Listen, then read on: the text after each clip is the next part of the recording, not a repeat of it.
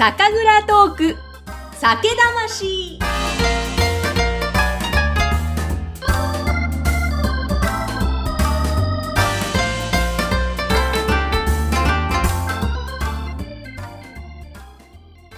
こんにちは。酒蔵ナビゲーターのぐっさんです。今日も引き続き土田酒造の六代目土田裕二さんよろしくお願いします。お願いします。ありがとうございます。何回もすいません。ありがとうございます。いやいや、もう本当に、もうお話がいろいろ面白すぎるんですけれども、ここまでもいろいろな蔵のこだわりも伺ってきたんですけども、はい、そのこの全量肝と純米でいく、そして低精白とかもそういった、はい、もうこれだってぐわって入った、はい、そこのきっかけがあったら伺いたいですし、そもそもその以前の土田さん、もともとその蔵を最初は継ごうとは思ってなかったとか、ね、別の全然違うお仕事から戻られたので、でねはい、ちょそのあたりの土田さんの人生、ストーリーについて伺いたいんです。けども。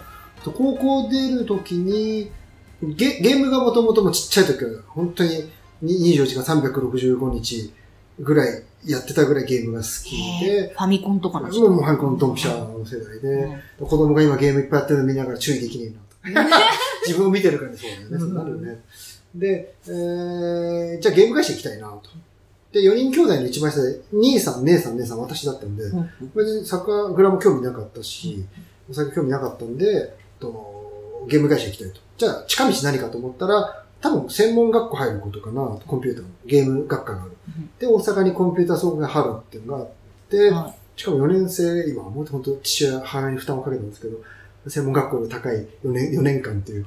で、春ってところにいて、はいえー、やってたら、まあ、たまたま、まあ、カプコンともいたんですけど、うん、カプコンの岡本さんって当時開発部長、開発ナンバーワンですね、ゲーム作る。の方から講義をいただきながら、あお前面白いからこう面接来ればいいじゃん、みたいな。うん、で、えっ、ー、と、見習いみたいなの入って、はい、正社員させてもらったと。っていうんで入らせてもらって、で、カプコンで5年やってたのかな。で、ゲームをこう憧れのと思いながらやってて、うんちょっとちょっといろんなきっかけがありながら、あちょっとこう、まあ、大きい企業だったんで、自分の才能がなかったのもあるんですけど、うん、こう自分の中でこう、もやもやしてた部分があったんですね。で、えー、たまたまこう、家の事情とかいろんなのがあるんで、酒時計を見る機会があって、えー、と、もう、こう、川場に来て、えっと、もろみを見たときに、こう、ブクブクして見た瞬間に、あれそういえばちっちゃい頃よく見てたな、と。これなんだっけ？みたいな。で、ちょ、ちょっと時間をいただいたんで、お手伝いしながら見たときに、うん、あれ、なんか、こっちの世界いいいいなぁとふと。で、まあ、父親、母親とか前のクラブさん曰く、うんと僕、4人兄弟一番僕が酒蔵で遊んでたらしいんですよ。クラビトさんとご飯食べたりとか、あの麹作るもの、め、こう、さ、触ったりとか、をしてたんで、実は現象体験的には酒をずっと見てたんだなと思った時に、あれなんかこれいいなと思って、その発酵の微生物がブツブツ生きてるというところに、こう、魅力というか魔力というかを感じて、じゃあたまたまこうゲームに関してもちょっとこう、自分がテンション下がっている部分もあったし、まあ家の事情でちょっと、父親母親も戻ってこいとは言わなかったんだけど、兄さんも別に戻ってくる関係じゃないし、どうしようかな、みたいな感じだったんで、あ、じゃあ酒造りやってみたいっていうので戻ってきた。で、あとそ、あそう一番大きいのは友達が飲んでるってことです。大阪の、はい、あの、専門学校とか、うん、その友達酒好きの会みたいな。僕飲めないんで。あ、飲めないんですか？はい。その時はビールとかジョッキ全部飲めなかったです。もう気持ち悪くなっちゃう。で、日本酒なんか全然興味なかったし。だけど、その日本酒好きっていう友達が、たまたま僕が取り寄せて自分ち飲,、ま、飲んでもらった時に、うめえって言ってもらって、うん、え、うちのうまいんだっていうのもあって、まあ戻ってみたら、これがうまい酒作れる。ことなのか？ちょっと興味あるぞっていうので、も戻りたいっていうのがきっかけなんです。それで、酒作りした。いと。で、父親がその時ただ言ったのは、はい、その、まあすごくありがたいけど、両親のために戻ってきたとは言わないでくれと。そうすると絶対後で、このために戻ってきたのにって圧力が生まれるから、うん、本当にこれ酒造りやってみてっていうのはすごく嬉しいっていうので、うん、まあまあ何割か当然ね、そう思った部分もあるけども、それはじゃあ封殺して、わかりましたと。うん、もう自分がやるやりたいから戻らせてっていうんで、えっと、上三人兄弟は戻る気なかったんで、ダチョウクラブ、あ、どうぞどうぞ。ラッキー。なるほど。ダチョウクラブ、どうぞどうぞ。うん例えば、周りはいずれかも飲んなきゃいけないかなと思ってたらしいですけど、じゃあぜひよろしくね。っていうのがきっかけ。だから酒造りがすごく好き。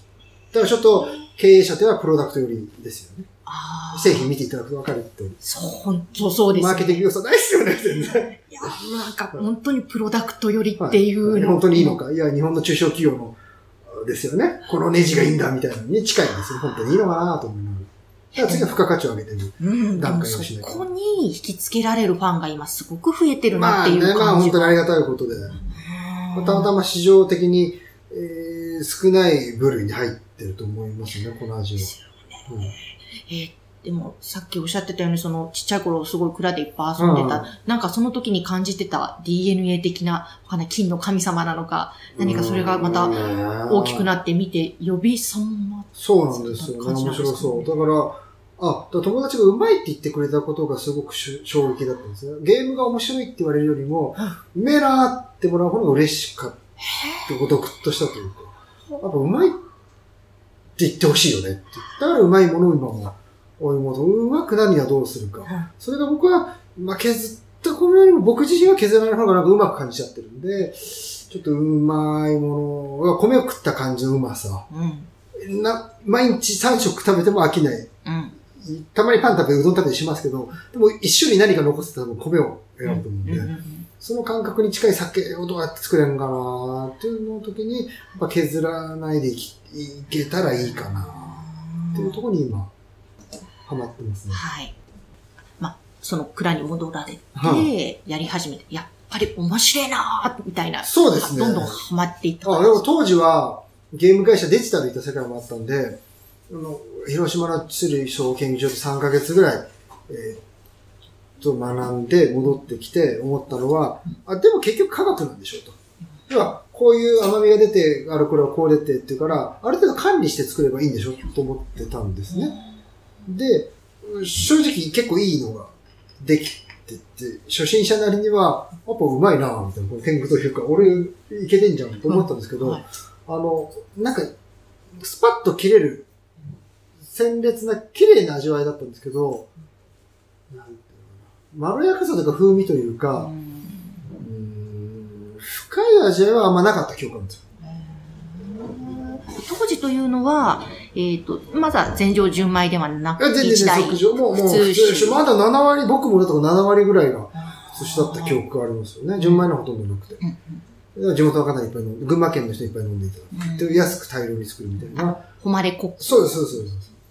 で、そういうのを作って、初絞りみたいなのを作った時に、で当時さ、僕はもう3年目ぐらいで僕当時になって、あの、親方がもう体崩されて。なんで作って、その作った時に、あ、やっぱいいのできんじゃん、みたいな。と思ってたんですけど、おもうちょっと次の年か次の年ぐらいに、あれなんかうまくできすぎてるな。これなんだろうな。これどうも僕の力じゃないんじゃないかな、みたいなのを感じてきてて、いろんな人のおかげだし、なんか違う場の力というか、ご先祖様というか、が見守ってきていただいてるのかな。で、よくよく考えて父が戻るときには楽しく作ってくれてるとですね。うん、で、なぜかというと、こう微生物がお前の気持ちをこう、飲む人に伝えるからと。で、当時28歳、29歳。は何言ってんだ、この人と。いや、さっきの科学で作るんだけど。ああ、そうか、そうか。こうやってこれ発酵すればこの味になるんだから、関係ないじゃん。って思ったんですけど、あれ？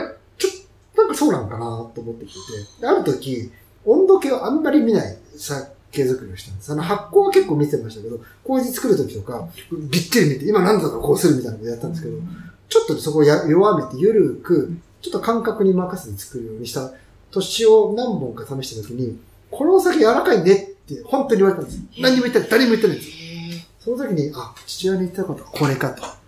やっぱりどこかこう、きっちりきっちりカチカチ作ってるから、こう、鮮烈なんだけど、こう、柔らかさがないというか。ある時こう、やんわりと作った時に、今回なんか違うねみたいなことを、ちょっと端々から言われた時に、ああ、そういうことかと。なんで、僕は星野君にも、なるべく楽しく作ってると。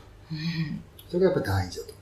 なので、僕らの酒造りは、まず自分たちがめちゃくちゃ、こう、な楽しめる要素を入れることが大事。そうしないとやっぱ、飲みても多分、なんかつまんなくなったりとかじゃん。で、うまい酒を作ると。で、それを消費者さんに飲んでいく方がね、還元してるんだと。飲んだ方もうま、面白いしうまいなっていうふうにことをすごく大事にしてるんで、なんでこういう変わった作りしてるっていうのはもう現場が飽きないっていうことがめちゃくちゃ大事。これまたやるんか。すごいこれまたやるんか。これ大変だな。でも面白そうだな。ってやんないと、まあ、あんまり僕らの生存価値というかは、まあ、意味がないんじゃないかな。これがまた去年と同じことやってんねって言われたら多分、多分終わりなんじゃねえかなって今日は、そういう焦りは。ああ。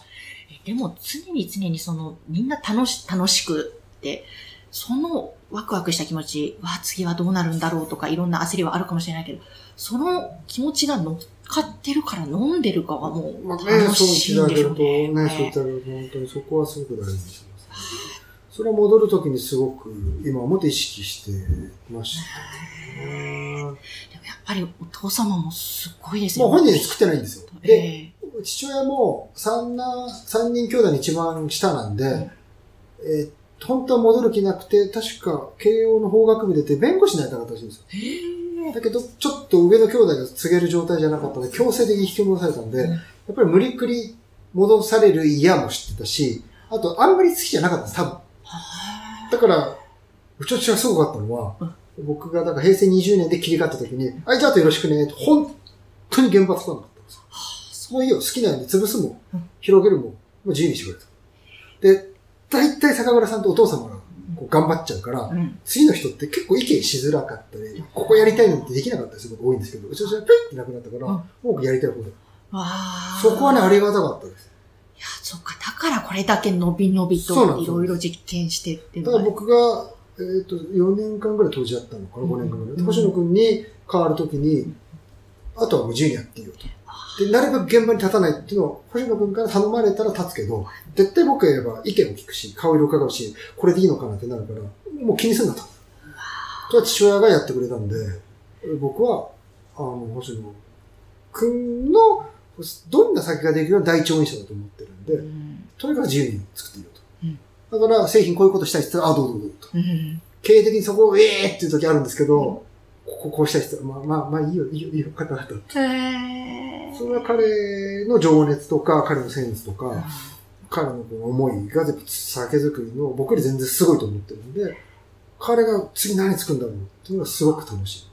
その星野さんとの出会いはどういう感じですか？はね、えー、っとか、星野くんは専門学校、お酒の、お酒発酵の東京バイオテクノロジーの出て、当時ね、ワインしかなかったんですよ。日本酒作りたかったんで、免許が。はい、ワインを出て、日本酒の蔵行きたいって言うんで、お父様が、東京出身なんですけど、お父様が、え群馬出身で、うん、で、じゃあ群馬の酒蔵行きたいって、酒造組合の名簿が出てるんで、上から電話をかけてるんですね。はい、うち真ん中ぐらいなんですよ。うん、で、えっ、ー、と、僕が出て、たまたまその電話出て僕、たまたま事務所にいて、で、星野元気です。元気か。酒作りたいっす。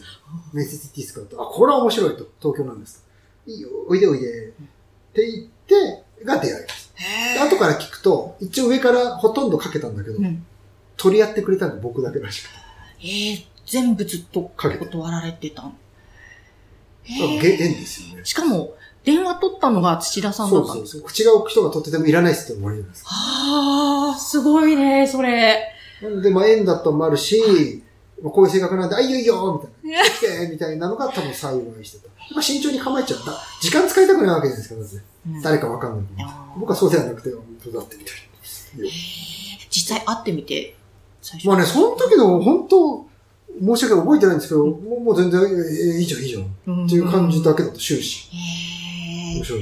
で、一緒にお仕事をし始めて。でもいきなりは酒、この前も話したんだけど、いきなりは酒入れなかったんですよあ、そうか、申し訳ないなと思いながら。瓶詰めとか配達とか、違うことやってって、徐々に徐々に入れて。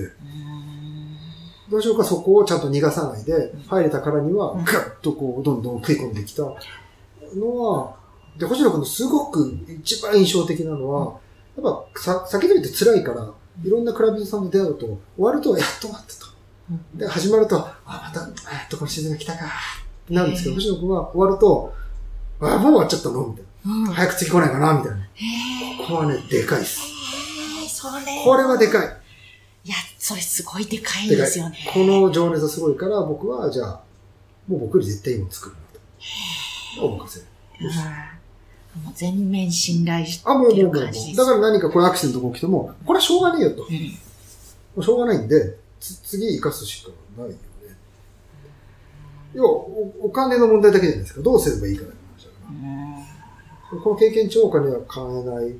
やりたくてもできない経験値なんで、そこを次どう生かすかしか、それは父親がそうなんですよね。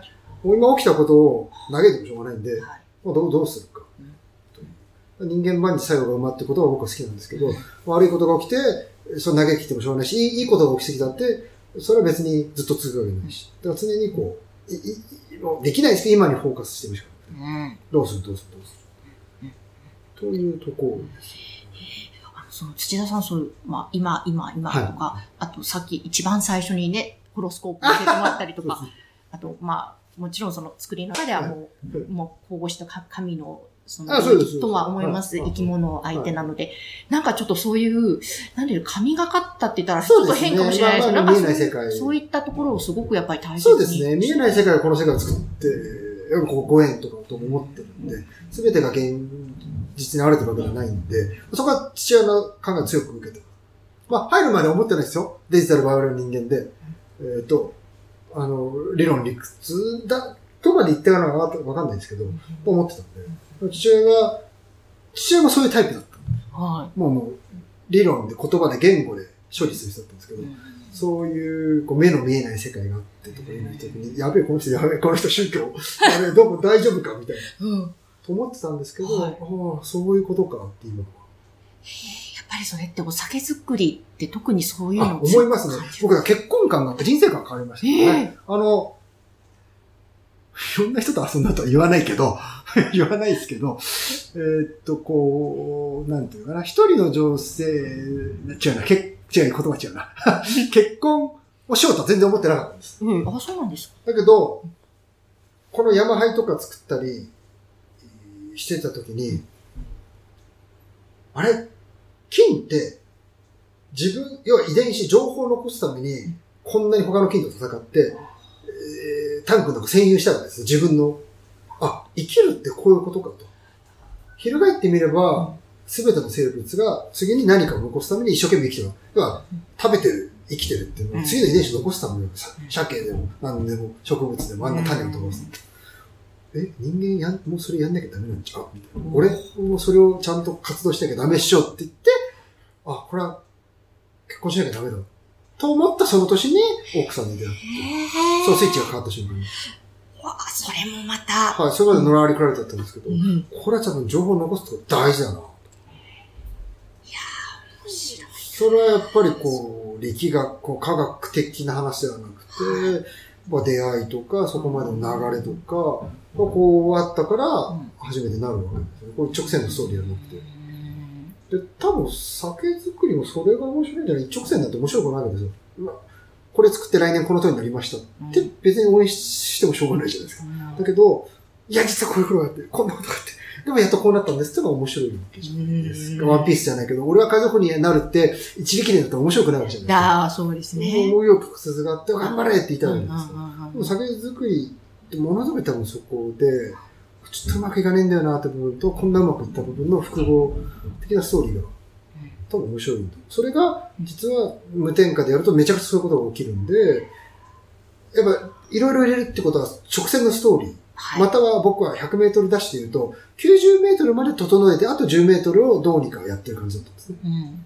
だけど、こう無添加でやると、10メートルぐらい整えるんだけど、うん残り90メートルが、いきなり200メートルになったり、うん。ハードルが出てきたり、はい。障害物競争になったり、時にはマラソンになったりするん。で、うん。ここをどうアクションするのが面白い。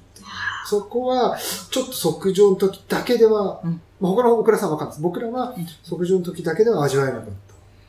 おわ、次どうなんだ。あである日突然うん。来たら泡が溢れてたってことはあり得るんですよ。あどこにいたんだお前この金みたいな。今まで蔵にいなかったんで、新しい、ね、平成4年に建った金蔵なんではい、泡あり工房っていないはずなんですよ。うち全部泡なしを使ってたんで。うん泡あり工房ってあ、は？あの発酵するときにブクブク泡って立つんですけど、はいはい泡がいっぱいな、昔の工房って泡がいっぱい立っちゃうんですよ。うんそうするとタンクってここまでしか使えないじゃないですか。はいもったいないじゃないですか。うんうんだから今は泡なし工房っていうのが当たり前で、そうするとここまで酒仕込めて、ここ使えるじゃないですか、この分。うんうん生産効率良くなるんで、泡なしが当たり前なんですよ。で、平成4年にこのちらの蔵に来て、泡なししか使ってないはずなんで、理論科学ではいないはずなんですけど、ある日これ、うんって出したら、ブワーって泡が触れてて、お、マジかよ。これどこいたんだよ。それが、この鉱木。あ、新土だな、その当時はもう、どれも泡割りになって、ふざけんなよと。うん、どこいたんだよ。もう、頼むからいなくなってくれ。もう見えない金に対しての、そう。で、この子はいっぱい悪さするんです。ここの、これも多分この子が悪さしてできてる。悪さというか、この子がいたおかげで。うん、だけど今は、国の先生もこんないい子がいないよって言われて。発酵力が高くて、ちゃんと繁殖してアルコールも出して、香りも穏やかで味もあるって、普通こんな倉敷の子、そんな3日ないっすって言われて。マジで？みたいな。今まで難題だったの。で、星野君今は、どうすればこの子が来る？どうすればこっちの添加酵母が作りやすいかと、やっと分かってきて、それはもう菌と向き合ってくるんです。しかも本当にさっきから中身が見えない菌と向き合ってるわけですね。でもその、さっき、あの、一番最初に教えてくれた強い菌をうちは使ってるって、それが、その、それね、麹菌。あ、あ、そうか、それは麹菌か。あ、そうか、こっちは酵母か。これが非常にいい酵母で、本当にうまくなるんで、今では座敷わらしいんです、私は。ある日突然来てくれて、この子が僕らにいろいろなことで、うわーと思ったけど、今はいてくれるから我々が成り立ってる。この子いなくなったらアウト。えー、この子は、顕微鏡とかでも見れないあ、見れます、見れます。だから見るんです。それで確かめて、あ、これ買って分かった。今測ってるんですけど、どんなぐらい何割いるかって、この子何がすごいって、あの、酵母って6号とか7号とか言うんですか。はい。で、入れてるのに、この子が1割ぐらいいると、後で全部押し返して占領しちゃうんですよ。それが強いんですよ。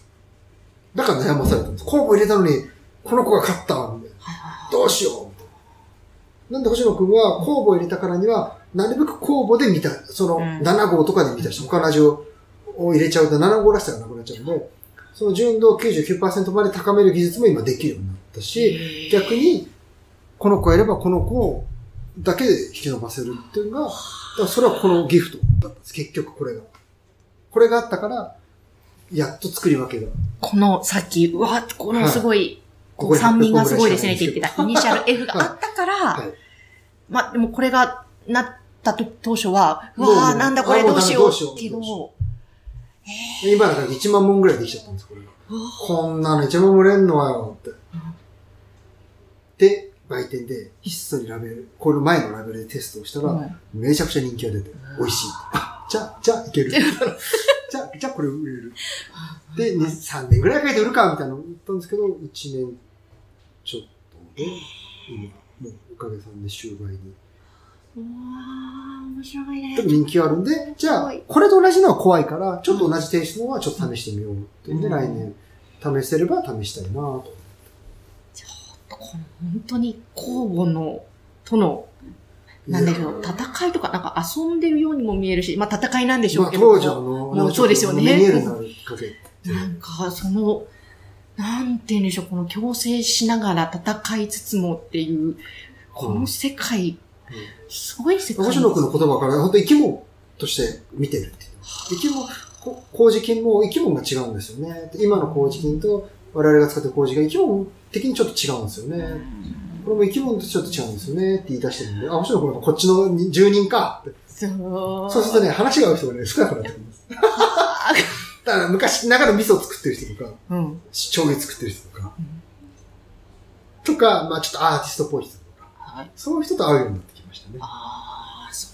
こう、げ、げ、あの、また科学、逆にサイエンティストとか、うん、そういう人と会うよう。うんうんうんうん面白いですね。ここまでの土田さんの子供の頃から、そして、そのね、ゲームのことをやっていっるところから蔵に入ってからのまたいろんな考え方とか感じ方。本当に霊霊的なこと言うと本当に皆さんに後押ししていただけやっぱり、わかんないですよ。昔の技術をちょっとこう頑張ってほしいって人たちがやっぱいるのか。ですや、いると思います。はい。なので僕は文化の積み上げ、文化的産業って何が大事かなと思ってる最近思うのは、やっぱり昔の息吹を感じること、いきなりスタートアップみたいにボンと出た産業ではないんで、うん、ここの人たちが、あ、きっと昔の人もこういうの飲んでたかなとか、歌舞伎でも、あ、落語でも昔の人もこれ見てたんだろうな、みたいなところに意味合いがあると思ってて、まあ、酒も、あ、きっと江戸時代とか、もしかしたら、あの、平安京かわかんないです。けど、人たちもこんな味もしかして飲んでたかもな、みたいな影響をちょっと入れ込むことが大事かなと思ってて、えー、で、それが、えっ、と、今このコロナになってやっぱ文化的消費に入ると思ってて、うん、要は家にいると、今まで家にいなかったもいるから、うん、ちょっと絵を飾ってみるとか、うん、あの観葉植物を飾ってみるとか、はい、またちょっといい食事をしてみる、ちょっといいお酒を飲むと、要するに文化的消費だと思うんですよね。そこに行った時に日本酒も伝統的に積み上げてきたものの文化価値を感じる時に来るのかなと思うと、昔の技術でやってますって、結構大事な、世界に持っていくためには、あの、大事なことなのかなと思ってて、いや、これが残っててよかったなって、本当に思ってます。楽しみですね。ありがとうございます。じゃあちょっとこの後はその当時の星野さんにも来ていただけるということで、次回、星野さんのお話も伺っていきたいと思います。はい、あの、土田さん、本当にありがとうございました。いや、これは本当長々面白かった。すみません、一方的にベラベラと皆さんに通じていればいいですけど、本当にありがとうございます。いやいや、もうまだまだ聞きたいんですけども。じゃちょっと、皆さん、あの、ぜひご感想がありましたら。お待ちしてます。あの、ご質問いただければうち隠すことないんで、何でも答えさせていただきます。ありがとうございます。はい、ぜひ、あの、ご質問いただければ、また、土田さんに投げて皆さんに返したいと思うので、はい、あの、ぜひ、説明欄にあります、グッサンの LINE 公式アカウントまで感想をお寄せください。今日はありがとうございました。はい、ありがとうございました。面白かったです。面白かったです。